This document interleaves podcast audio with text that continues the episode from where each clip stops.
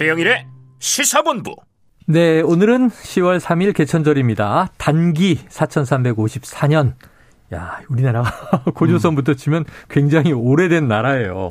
자, 그런데 이제 지난 토요일 10월 1일은 국군의 날이었습니다. 국군의 날 행사가 계룡대에서 치러졌죠? 그렇습니다. 74주년 국군의 날 기념 행사가 진행이 됐는데요. 어, 쭉 보면은 한국형 이 삼축 체계 관련 무기들, 뭐 음. kill chain 한국형 미사일 방어 체계 그리고 대량 응징 보복 관련된 무기들이 대거 등장을 했어요. 네. 특히 군이 이번 행사에서 세계 최대 탄도 중량을 자랑하는 이 고위력 현무 미사일 이걸 또 대량 응징 보복에 포함을 해서 어. 등장을 어. 시켰는데 이게 괴물 미사일로 불릴 정도로 네네. 상당히 관심이 큰 그런 미사일입니다. 네네. 영상으로 이제 간접이 공개가 됐어요. 왜냐하면 어. 이게 극비 사항이에요. 그래요. 재원도 그렇고 극비 사항으로 지금 묶여 있기 때문에 아하. 영상으로 위용을 좀 보여주는 음. 그런 모습을 볼 수가 있었습니다. 그리고 이제 사실 북한이 계속해서 미사일 발사하면서 도발하는 모습을 보이고 있거든요. 일주일 사이에 네 번이나 탄도 미사일 발사를 했습니다. 네. 뭐 이게 지금 우리 뭐 국군의 날도 있었지만 미국 항공모함 로널드 레이건호가 우리 부산까지 와가지고 동해에서 아, 해상훈련 했죠. 그렇습니다. 해상훈련하면서 한미일 뭐 연합훈련도 하면서 좀 모습을 좀 보여줬는데요. 그런 훈련을 보일 때 하고 있을 때 미사일을 쏘면서 음. 언제든 우리는 뭐 쏠 수 있다 아, 이런 북한의 위협 경고가 있었고 그러다 보니까 우리도 이제 국군의 난을 통해서 아, 우리의 이제 무기를 보여주면서 어, 경고하는 모습을 보이고 있어서 사실 말 그대로 이제 강대강 대치가 계속되고 있는 그런 상황인데요. 네. 윤 대통령도 이 국군의 날 기념사에서 뭐라고 했냐면 북한이 최근 핵무력 정책을 법령으로 채택하면서 대한민국의 생존과 번영을 위협하고 있다.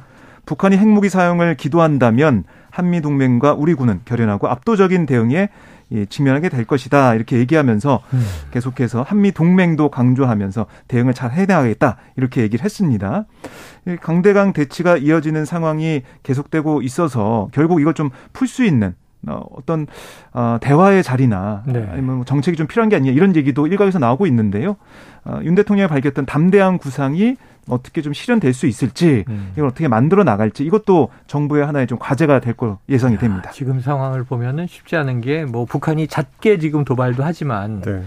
한미 연합 훈련 중에 미사일 도발은 이례적이다. 음. 또 해리스 미 부통령이 직접 네. 방 안에 있는 상황에서 그 전날 쏘고 또 이제 출국하는 당일날 밤에 쏘고 이틀 네. 연속 쏘고 이것도 지금 이례적이다. 그래서 눈에는 눈, 이에는 이, 미사일에는 미사일 이렇게 되는 거 아니냐.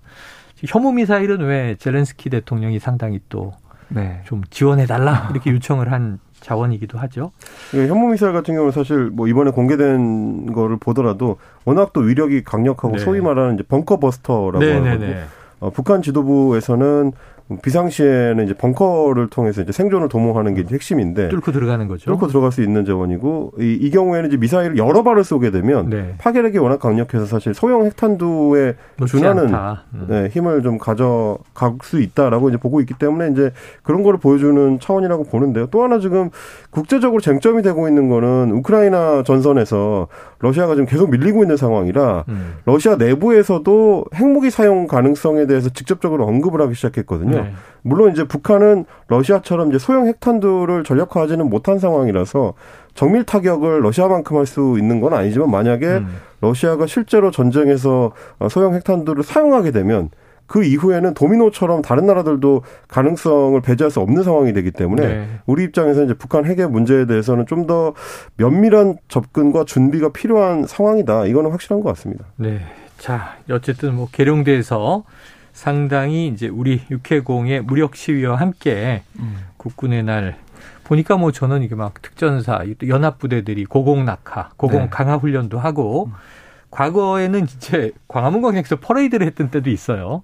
그런데 북한이 김일성 광장에서 네. 하듯이. 그런데 이제 10월 1일이 그땐 또 이제 휴무일이었어요. 네. 요즘에는 이제 휴무일은 아니고 음. 개천절, 한글날, 10월은 이런데 자 그런데 이 국군의 날 영상에 또 조금 이제 실수가 있었던 모양이에요.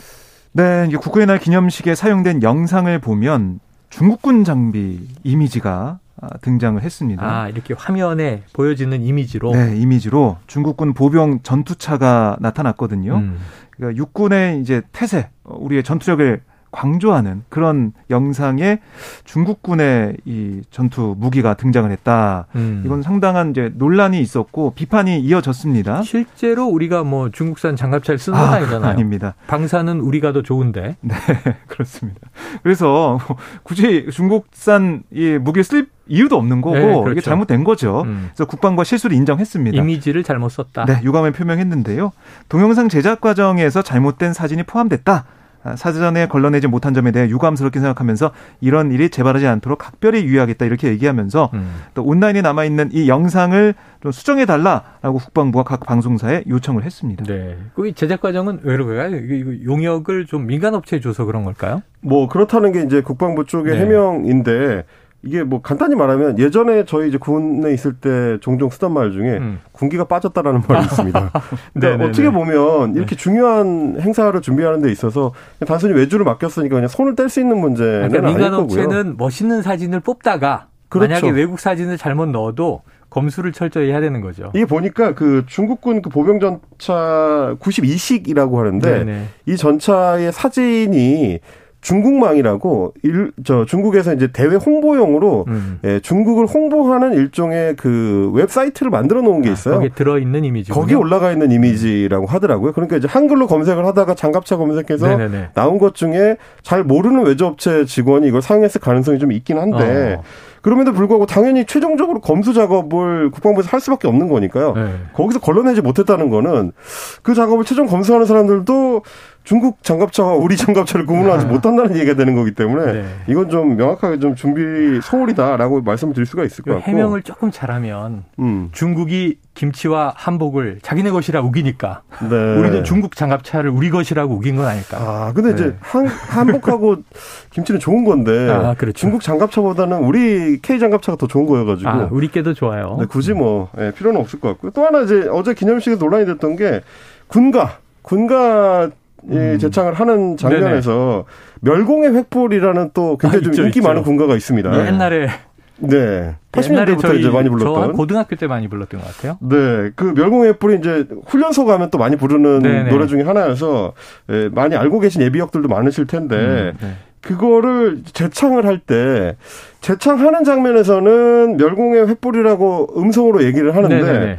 정작 그 중계 화면에서는 자막으로 어. 승리의 횃불이라고 자막이 네네네네. 나간 거예요. 그러다 보니까 소위 말하는 이제 극우 유튜버들이나 이런 분들은 아 이거 봐라 이게 지상파 방송사가 다 어, 어 나쁜 사람들한테 점령 당해가지고 아. 자막을 이상하게 쓴다. 야 요즘 민감하죠. 자막이 요즘 민감한데. 그렇습니다. 이런 얘기가 나왔는데 음. 이것도 역시 국방부에 확인을 해보니까 네. 어, 기념식에 초청된 외빈들 중에서 네. 소위 이제 공산권 국가 인사들이 있다 보니 아. 어, 그분들을 고려를 해가지고 승리의 횃불로 표기를 바꿨다. 네네네. 아, 이렇게 지금 설명을 하고 있습니다. 아하. 근데 이제 웃기는 건 뭐냐면 정작 현장 가사는 바꾸지 않고 멸공의 뿔로 그대로 불렀다라고 해명을 했는데 네. 앞뒤가 바뀌어야 되는 게 아닌가라는 음, 생각은 들어요. 네네네. 국민들이 볼 때는 뭐 멸공의 뿔로 나가더라도 현장에 찾은 외빈들한테 좀 다르게 나가야 되는 거 아닌가? 아, 그렇지. 뭐 그런 생각이 예. 들었는데 이런 부분에 있어서 조금 엇박자가 있었습니다. 그래요. 또 이제 민주당은 이제 이 제식에 대한 또 논란 문제 제기가 있는데 이건 2부에서 저희가 다루게 될 것 같습니다. 오늘 시간이 다 됐는데 자 10월 4일 내일 뭐 국정감사도 시작이 되지만 내일부터 코로나19는요 요양병원 가족 접촉 면회가 허용이 되면서 그동안 이렇게 이 저 막혀 있는 판을 사이에 두고 비접촉 면회를 하셨던 가족들은 네. 손도 잡으실 수 음. 있을 것 같습니다. 실내 마스크는 내년 봄이나 돼야 좀 벗게 되지 않을까 예상이 됩니다. 오늘 여기서 한입 뉴스 정리하죠. 박정호 기자, 임경민 작가 휴일인데 고생하셨습니다. 고맙습니다. 고맙습니다. 자, 오늘의 디저트송입니다. 청취자 6824님, 부산입니다. 비가 오다가 햇볕이 나더니 지금은 바람이 조금씩 부네요. 오늘의 디저트송은 아, 레전드 곡이죠. 최헌의 가을비 우산 속. 가을비로 시끄러운 세상사 씻어 내려갔으면 합니다. 자, 노래 듣고요. 치킨 쿠폰도 저희가 쏴드리고 2부로 돌아옵니다. 그러면 주로 이제 국회 운영위원회 대통령실을 이제 감사하는 운영위원회에서 어, 대통령실과 관련된 논란들을 주로 다루게 되었을 텐데 네. 좀 오늘 이제 이 사안이 터지는 바람에 민주당은 자연스럽게 강경 대응을 할 수밖에 없는 그림이 만들어지고요. 네. 그러면 이제 여야가 국감에서 충돌을 할 때는 아, 문재인 전 대통령의 이제 감사원 감사가 적절하냐 여부를 놓고 이슈가 하나 추가되게 되기 때문에 음. 어, 정부 여당 입장에서는 아무래도 이슈가 좀 분산되는 효과를 기대할 수가 있죠. 그런 맥락을 좀 추측해 볼 수 있는 게 감사원이 오늘 밝힌 내용을 보니까 이런 질문을 드리겠다라고 해서 문재인 전 대통령한테 질문지를 보낸 게 아니고 네. 질문서를 보낼 테니까 받겠느냐라는 것만 한 거예요 지금 아, 확인 전화, 작업을 그렇습니다 처음에 이제 전화를 해가지고 네. 질문서를 어, 방문해서 전달하겠다라고 얘기를 한 게 언제냐면 9월 28일입니다 네네. 공교롭게도 어, 소위 말하는 이 욕설 파문 대통령의 욕설 파문이 나오고 나서 네. 직후에 한창 논란이 불거지고 있는 와중에 어, 이런 절차가 진행이 됐고 음. 실제로 이제 김유겸 민주당 의원에 따르면 질문지가 발송되지는 않았대요. 네. 그 사실은 전화 통화를 해가지고 우리가 뭐 조사를 하겠다라는 입장만 전달했을 뿐이지 음. 실제 질문지를 전달한 건 아니라서 결국은 어, 민주당에서 봤을 때는 이게 일종의 네. 언론 플레이 쟁점화를 위한 언론 플레이의 목적으로 이런 움직임을 보인 거 아니냐 이제 이런 의심을 하고 있는 어, 거죠. 그런데 보도를 보니까요. 자 전화를 해서 이제 이 전직 대통령에 대해서 이 사건에 대한 입장이라든가 당시의 정황들을 좀 질문 드리겠다. 그렇죠. 답하실 것이냐? 그럼 전화로 이제 끊었다면 지금 보도가 이메일을 반송했다 이렇게 돼 있거든요. 네. 요건 어떤 메일이에요? 그 내용도 취지에. 보니까 이제 김우겸 의원이 그걸 이제 해명 해석을 해줬는데 그것도 어, 질문지를 보내겠다라는 아, 이메일이었다는 겁니다. 그런 내용의 메일이다. 네. 질문지가 첨부돼 있는 게 아니고. 그렇습니다. 그러니까 원래는 이제 감사원 같으면 정부기관하고는 예, 통신망이 다 연결이 돼 있으니까 그 결제망도 연결이 돼 있고요. 그래서 질문지든 뭐든 이제 보내게 되면 음. 반송 처리할 수 있는 기능이 있는데 네네네. 지금 이제 문재인 전 대통령은 민간인 신분이기 때문에 네. 그냥 이메일로 보낼 수밖에 없었고 아. 그래서 이제 문재인 대통령 비서실에서는 거기에 대해서 단메일 형태로 아. 거부한다, 수령을 거부한다 아. 이렇게 좀 답장을 하게 된 그런 아, 맥락입니다. 그렇군요, 그렇군요. 기술적인 부분이 이제 이해가 됐습니다. 그러니까 전화로도 하고 이메일로도 하고 같은 내용인데 그 이메일이 이제 반송, 반송이라는 게 이제 거부한 그렇죠. 것이다 이렇게 볼 수 있겠네요. 자, 아, 이게 어떻게 될까 걱정입니다. 지금 이 생각을 해보면요, 이 순방 논란 이거는 지금 야당이 공세를 펼 상황이고 네. 그 이전에 뭐 영빈관 예산이라든가 이 김건희 여사 특검 관련 논란은 또 야당이 공세를 음. 준비하고 있을 텐데 여기서 또 여당 쪽에서는 이 문재인 전 대통령에 대한 이제 이러한 서면 조사 등 또 하나는 이제 이재명 민주당 대표에 네. 대한 수사 관련 또 이제 문제 제기들이 많이 터지지 않겠어요? 그렇습니다. 이게 인물 대 인물의 이제 격돌인데 네. 자, 지금 야당에서 또 제기한 문제가 바로 이 문제가 있습니다. 이 국민대와 숙명여대의 총장이 국감을 무시한 채 해외 출장을 갔다. 이거 무슨 얘기입니까? 네, 지금 이 교육위에서 이 국민대, 숙명여대 총장 등 이제 관련자들에 대한 출석을 요구하는 그러니까 증인 채택을 했어요. 아, 그래요? 그런데 이제 내일부터 국감이 시작되지 않습니까? 네. 쭉 진행이 됐는데 이, 이 중요 증인들이 해외 출국하고 있다. 라는 게 민주당의 아, 지적이에요. 네네. 그래서 오늘 보면은 국회 교육위 야당 간사인 김영호 의원이 페이스북에 글을 올렸는데요. 음.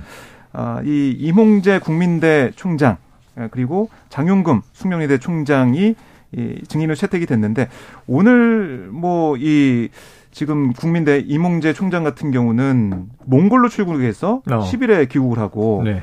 또 어제 출국한 이 장윤검 총장 같은 경우는 23일에 귀국한다 이렇게 좀 알려지고 있는 거고 네. 또이 두 총장 말고 김지용 국민대 이사장 역시 장기간 해외 체류를 이유로 불출석 사유서를 제출했다고 네네. 합니다. 이렇게 되다 보니까 민주당 입장에서는 음. 이 뭔가 김건희 여사의 논문 관련해서 집중적으로 교육에서 국정감사를 통해서 따져보려고 했는데 중요한 증인들이 안 나오게 되니까 여기에 대한 비판을 하고 있는 거고요. 그래서 김영호 의원이 하는 말은 뭐냐면 김 여사의 표절 논문 의혹으로 국민대 또 숙명여대가 국민으로부터 지탄을 받고 있는 상황에서 음. 도 총장이 국감을 무시한 채 해외 출장을 떠나는 모습 국민의 한 사람으로서 분노를 넘어 울분을 토하고 싶은 심정이다 이렇게도 얘기를 하고 있습니다. 네. 그래서 과연 이 민주당이 생각하고 있는 그런 국감으로 진행될지 뭐 증인 채택 이후에 출석 문제가 아직 안 풀리고 있어서요. 음. 어떻게 될지는 좀더 지켜봐야겠습니다. 자 총장이 이제 국감에 나오는 것도 이제 증인 입장으로 중요하겠습니다만 결국 더 중요한 거는 이제 자료가 제출이 돼야 되는 거 아니에요? 네. 지금 국민대에서 이제 다시 한번 검증했던 음. 그 위원회는 지금 워낙 익명으로 돼 있고 그렇습니다. 그래서 그런 부분을 어떻게 좀 풀려야 되겠습니까? 그 자료 제출 요구는 사실 지금 법원도 했는데 심지어 재판을 진행하고 있는 법원도 아, 했는데요. 아, 네네. 아, 법원도 못 받고 있는 걸로 아, 알려져 있습니다. 네네. 그래서 재판 공판 도중에도 어 이제 뭐 재판관이 왜 제출 안 하냐 이렇게 힐난을 했을 예. 정도라고 하는데 지금 국민대가 이제 이런 부분에 있어서 제대로 된 협조를 안 하고 있는 거는 사실입니다. 음. 이제 주말 동안에 또 하나 이제 그 국회를 통해서 밝혀진 음. 것 중에 하나가 관련 자료를 어 요 저기 제출을 하라고 한 거에 대해서 음. 국민대에서 답변을 할때 네. 김건희 여사가 어. 개인 정보와 관련된 자료 제출 요구를 거부한다라고 이제 국민대 쪽에 밝혔다는 거예요. 아. 그래서 이제 자료 제출을 하기가 좀 어려운 측면이 있다라는 게 지금 국민대 측에 자료 제출을 안 하겠다는 입장인데 그렇습니다. 학교가 임의로 할 수 없다. 이제 그런 설명이 이제 덧붙고 네. 있는데요. 뭐 박정희 박정희 기자님이 정리해 주신 것처럼 사실 대학 총장들이나 이사장 같은 경우는 최대한 이 상황을 이제 피하고 싶은 의도가 이제 강하긴 할 것 같습니다. 이전에는 음. 국감 기간 동안에 그렇게 재벌 기업 총수들이 네네네. 유독 해외 출장이 그 기간에 네, 집중적으로 그렇죠. 몰려가지고 그렇죠. 심지어 국감 기간이 변경되면 출장 기간도 바뀌더라고요. 아. 이런 행태들이 좀 있어서 문제가 된 적이 있는데. 네네. 어, 이 대학 총장들도 좀 비슷한 행태를 보여주고 있어 좀 안타깝다. 의회 존중에 대한 어떤 태도가 좀 아쉽다라는 생각이 좀 들고, 음. 이거에 영향을 미친 것 중에 하나가 이게 아니냐라는 게 민주당 네. 쪽의 그 지금 추측인데 민영배 의원이 어 주말 동안에 냈던 보도 자료입니다. 김건희 여사의 이제 박사 논문 네. 관련해서 어 심사위원들이 제대로 심사한 거 맞냐라는 논란이 있었는데 네. 그 이유 중에 하나로 심사위원들이 이제 박사 논문에 대해서 이제 승인한다는 거를 어 최종적으로 결정을 하고 음. 본인의 서명이나 혹은 뭐 도장을 찍도록 서명 날인을 하죠. 다섯 명이죠 음. 박사의 그렇습니다. 경우에는 네. 그렇습니다. 이제 심사위원 근데 다섯 명의 서명의 필적이 다 똑같다라는 아. 의혹이 이제 지난 대선 때 제기된 바가 네네네. 있습니다. 근데 이번에 이제 민영배 의원실에서 어 필적 감정사를 통해서 전문가 소견을 들어보니까 예. 실제로 이 해당 필적들이 다 같은 사람이 어, 서명을 한 걸로 보인다. 라는 음. 결과가 지금 나왔습니다. 물론 이제 교육부에서는 어 이거와 관련해서는 관, 저 문제가 없는 것으로 이제 지난 감사 때 확인을 했다라고 네. 이야기를 하고요. 이제 국민대 쪽에서도 원래 이제 대학에서 논문 심사를 할 때 마지막에 도장을 찍거나 서명을 하는 게 중요한 거지. 음. 거기에 이름을 쓰는 거는 원래는 그냥 어, 타이핑을 해가지고 네, 네, 네. 예, 직접 작성을 하지 않는 경우들도 많기 때문에 그 자체는 문제가 아니다 라고 지금 해명을 내놓고 뭐 있는 상황입니다. 논문 제출인이 썼거나 혹은 뭐 조교가 네. 썼거나 네. 다만 이제 그 다섯 명이 실존하는 논문 심사위원이고 음. 자격을 갖추었고 그다음에 다섯 명이 충분히 논문을 검토했고 이거 패스 해서 이제 나는 합격일세 했느냐 그렇죠. 이게 중요한 거죠. 음. 이제 네. 그것이 밝혀져야 되는데 자, 이것도 어떻게 흘러갈지. 이 동일이 필적이 같다 이건 이제 일전에 나왔던 얘기인데 필적 감정을 통해서 확인했다. 네. 그래서 뭐 대통령실 입장은 뭐냐면 이미 아무런 문제가 없으면 입증됐는데 음. 왜 마치 새로운 논란이 있는 것처럼 네. 기사가 나오냐 유감을 표한다 이런 입장도 내놨습니다. 그래요, 그래요. 아유 이게 좀 영문 제목이 좀 지도 교수가 뭐 하셨나 저는 이제 대학원을 다닌 입장에서 그런 이제 생각을 해봤습니다만 그래요, 알겠습니다. 자, 검찰에서는 지금 성남 FC 의혹 관련 이제 수사를 하고 있는데 지금 공소장이 보도가 됐는데요. 이재명 대표죠, 현재 당 대표. 네. 이재명, 정진상, 공모 이렇게 적시가 돼 있다는 거죠? 그러니까 이게 저희가 뭐 다룬 것처럼 성남 FC 후원금 의혹 관련해 가지고 지금 이재명 대표도 뭐 네. 뭐 좀 기소가 되는 그런 상황 아니겠습니까? 어, 그런 상황이 될 것 같아요. 음. 수사를 좀 하고 있으니까요. 그러니까 그런 혐의를 좀 잡고 있, 는게 검찰의 생각인데 음. 지금 이 성남시 전 전략추진팀장 A 씨도 불구속 기소가 됐거든요. 아. 어, 그런데 이 A 씨를 구속 기소하면서 불구속 기소하면서 공소장에 뭐라고 썼냐면 A 씨가 이재명 대표 또 정진상 당대표 정무조정실장과 공모했다 이런 내용이 적시가 돼 있다는 거예요. 네네.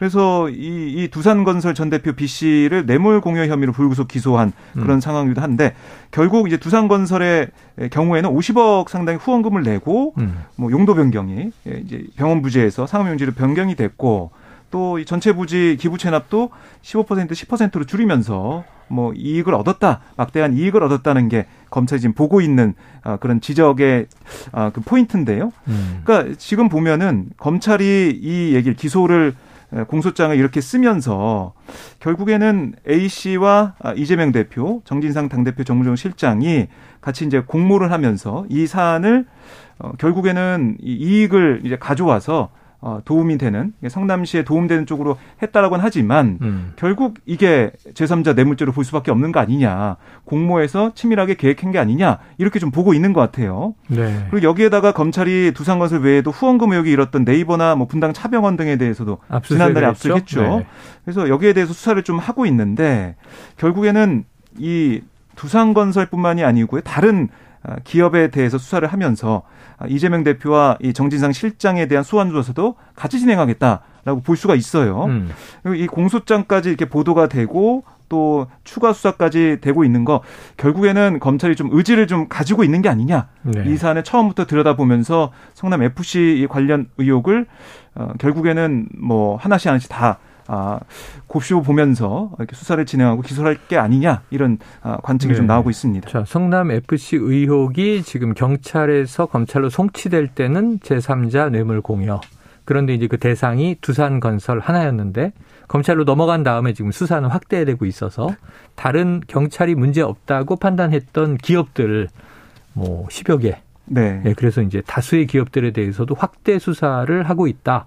그런데 공소장에 공모라고 적시됐다는 건 공범으로 추정하고 있다는 거잖아요. 네. 그럼 앞으로 이재명 대표도 수사 대상이 됩니까? 근데 사실 이거는 뭐 저는 이제 보도가 나올 때 약간 의아했던 게 네네. 뭐 당연한 거 아닌가라는 생각이 들어가지고 아, 예, 왜냐하면 뭐 말, 설명을 해주신 것처럼 사실 경찰이 이미 이재명 대표를 음. 제3자 뇌물죄 혐의로 넘겼다 송치를 이미 했거든요. 그러니까 그건 당연히 자연스럽게 이제 검찰로 넘어가게 되면 아. 관련 수사를 뭐 진행할 수밖에 없는 상황이고요. 네네네. 그리고 그렇게 되면 당연히 이재명 대표에 대한 뭐 조사를 수사나 혹은 조사를 이제 어, 직접 서면 조사든 혹은 뭐 직접 불러서 어 조사를 하는 거든 그런 시도를 할 수밖에 없을 거고요. 음. 그리고 결국 이제 그게 기소로 이어질 것이다라는 거는 이제 미루어 짐작할 수 있는 사안이라서 네네네. 어 어떻게 보면 오히려 이제 책임 소재로 검찰 입장에서 봤을 때는 책임 소재 정도가 약한 다른 인사들 뭐 음. 전략 추진 팀장급의 인사들이 이 모든 사안을 책임지고 혼자 뭐 이 결정하고 이 결론 낼 수는 없었을 거기 때문에 예.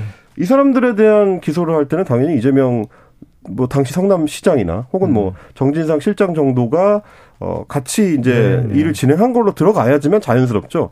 그러다 보니까 이제 민주당 입장에서 봤을 때는 이거 검찰이 벌써부터 이제 조금씩 일종의 살라미식으로 네네. 네. 잘라서 언론에 흘리는 방식으로 이제 수사를 끌어가려는 거 아니냐 이제 이런 아. 신호를 보내는 거 아니냐 해석을 야당 입장에서는 좀 아, 하고 있는 것 같습니다. 그러네요. 제가 참 우문을 했는데 현답을 해주시네요. 제3자 공모 공, 이 뇌물공여 혐의로 넘어갈 때 뇌물을 주고받은 당사자는 이제 이재명 당시 성남시장, 네. 성남 FC의 구단주, 네. 그리고 이제 두산건설이라는 기업 그렇죠. 근데 이제 3자가 중간에 성남 FC가 돈을 대신 받았다. 음. 아, 그러니까 당연한 건데. 근데 이게 이제 정진상 음. 당시 실장이 등장한 게 보니까 내용이 이제 이재명 성남시장을 대리하여 성남 FC의 구단주 역할을 실질적으로 했다. 음. 이런 내용인 거죠. 그러니까 이제 오히려 이게 더 쟁점이 될 만한 거는 음. 사실 공소장이라는 건 이제 검찰 측의 주장인 네네네네. 거고요. 뭐 이제 뭐 반대쪽에 이제 주장도 이제 들어봐야 되는 거라서 재판에서 공소 혐의가 입증이, 입증이 되면 이제 유죄가 되는 거겠죠. 다만 이제 문제가 오, 앞으로 더 이제 큰 어떤 쟁점이 될 만한 사안은 공소장에 이재명 대표 이름이 들어가 있느냐 여부는 사실 중요한 문제가 네, 아니고 네, 네. 오히려 지금 검찰이 적용하려고 하는 것들 경찰과 검찰이 적용하려고 하는 제3자 뇌물죄가 네. 이런 사안에 대해서 성립이 가능하냐라는 아. 겁니다. 지금까지 이제 수사를 통해서 밝혀진 것 중에는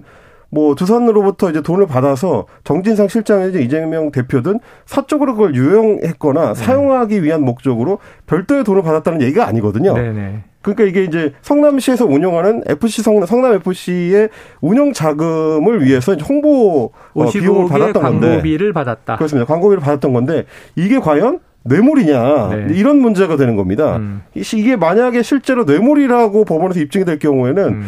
어, 대한민국 지자체에서 운영하는 많은 스포츠 팀들이 꽤 네네. 심각한 문제에 봉착할 우려가 있거든요. 후원금이나 광고비를 음. 수령했다는 이유만으로 뇌물이라고 한다면 그렇습니다. 이게 네. 이제 개인적으로 유용한 게 아니라 네. 수령한 것만으로 이게 된다 그러면 여러 가지 복합 문제들이 따라서 발생할 수 있기 때문에 앞으로 이 부분을 유죄 취지로 검찰이나 경찰이 밝혀낼 수 있을 것이냐, 네. 법원이 받아들일 수 있을 것이냐 이런 게 이제 앞으로 쟁점이 될 것 같습니다. 그래서 그 다음에 네이버나 차병원 등 여타의 다른 기업들을 이제 압수수색하면서 음. 수사를 확대할 때는 제3자가 아니라 아예 뇌물 공여 음. 여기 이제 제3자가 빠진 그 이제 수사가 목표다라는 이제 보도도 있었어요. 자, 이 대장동 판박이라고 불립니다. 위례 신도시도 수사에 들어갔죠. 여기도 네. 압수수색이 대대적으로 이루어졌는데 우리가 흔히 대선 때부터 많이 들었던 게 대장동, 백현동 그랬는데 이제 위례 신도시가 등장을 했고 이 위례 신도시 관련 수사의 공소장에도 이재명 대표가 많이 등장한다고요. 네, 지금 보면은 18번 등장한다라고 좀 알려주고 있는데요. 그렇습니다. 물론 이제 공소장에 이름이 적신되고 있지만은 어떤 불법적으로 관여했는지 여기에 네. 대해서는 공소장이 없다고 지금 알려주고 있어요. 네, 그 아직 드러나지 않는 그런 상황인데 지금 보면 유동규 전 성남도시개발공사 기획본부장, 뭐 남욱 변호사, 정영학 회계사 등이 어. 지금 재판 아, 중이죠. 아, 그렇습니다. 부패 방지 권익법 위반 혐의로 이제 공소장이 쓰여진 상황인데요. 네. 이걸 좀 보면 이 대장동 위례 사업이 결국 새누리당 반대로 이제 자초 위기였던 그런 당시 상황 음. 그리고 사업 추진 과정에서 이른바 이제 위례 3인방 이런 게 불리고 있는데 언론에서는요. 네. 이세 사람의 이해관계가 일치했다. 유동규, 김만배, 남욱. 그렇습니다. 이게 지금 이게 이제 짜여져 있는 구도로서 이게 어떻게 풀려 나간지 이게 공소장에 쭉 적혀 있어요. 네. 근데 그 중에 이재명 이 당시 시장 그러니까 이재명 대표의 이름이 좀 등장을 한다는 겁니다. 네네. 네. 그러니까 이게 어, 유동규 전 본부장의 말을 통해서 아니면은 뭐 다른 사람의 입을 통해서 이재명 대표가 언급이 된다는 건데요. 음. 뭐 예를 들면 이런 거예요. 어, 위례 사업 뭐 수익이 100억 정도 예상이 된다라고 이 나홍 변호사가 얘기를 하면서 법인을 만들어서 어, 유전 본부장 향해서 본부장 몫을 챙겨드리겠다. 뭐 내년 어, 빠르면 내년 4월 늦어도 6월에는 돈을 쓸 수 있게 하겠다. 뭐 음. 이렇게 얘기를 하는 겁니다. 네. 좀 검찰에서는 이 지방선거 때 쓸 자금을 마련해주겠다는 제안을 유동규 전 본부장이 승낙한 다음에 어, 남 변호사 측이 짠 구조로 위례 사업이 진행됐다. 이렇게 얘기를 하는 겁니다. 그러니까 이런 식으로 어, 유전 본부장과 나홍 변호사 등이 얘기를 할 때 이재명 대표 이름이 이제 등장을 하는데 음. 이재명 시장께 뭐 올라가 보고하겠다 뭐 이런 유전 본부장 네, 얘기도 네. 있었고 이렇게 좀 엇갈리는 어, 증언도 있는 상황에서 공소장에는 이게 짜여져 있는 시나리오대로 어떻게 흘러가는지 그걸 좀 설명하는 모습이거든요. 예. 이재명 대표가 좀 등장을 하고 있습니다. 이 대목은 뭐 수사 중간 발표나 최종 발표를 좀 지켜봐야 확실하게 확인이 될 사안인데 어쨌든 뭐 워낙 수사가 여러 가지이기 때문에 이 하나하나 좀 다 면밀하게 정리해 두지 않으면 야, 이거 나중에 그 맥락을 따라잡을 수 있을까 또 걱정이 되기도 합니다. 자, 오늘 휴일이지만 지금 비가 내리고 있는 날이에요. 점심시간 교통 상황을 좀 알아보고 이어가도록 하겠습니다. 교통정보센터의 정현정 리포터 나와주세요.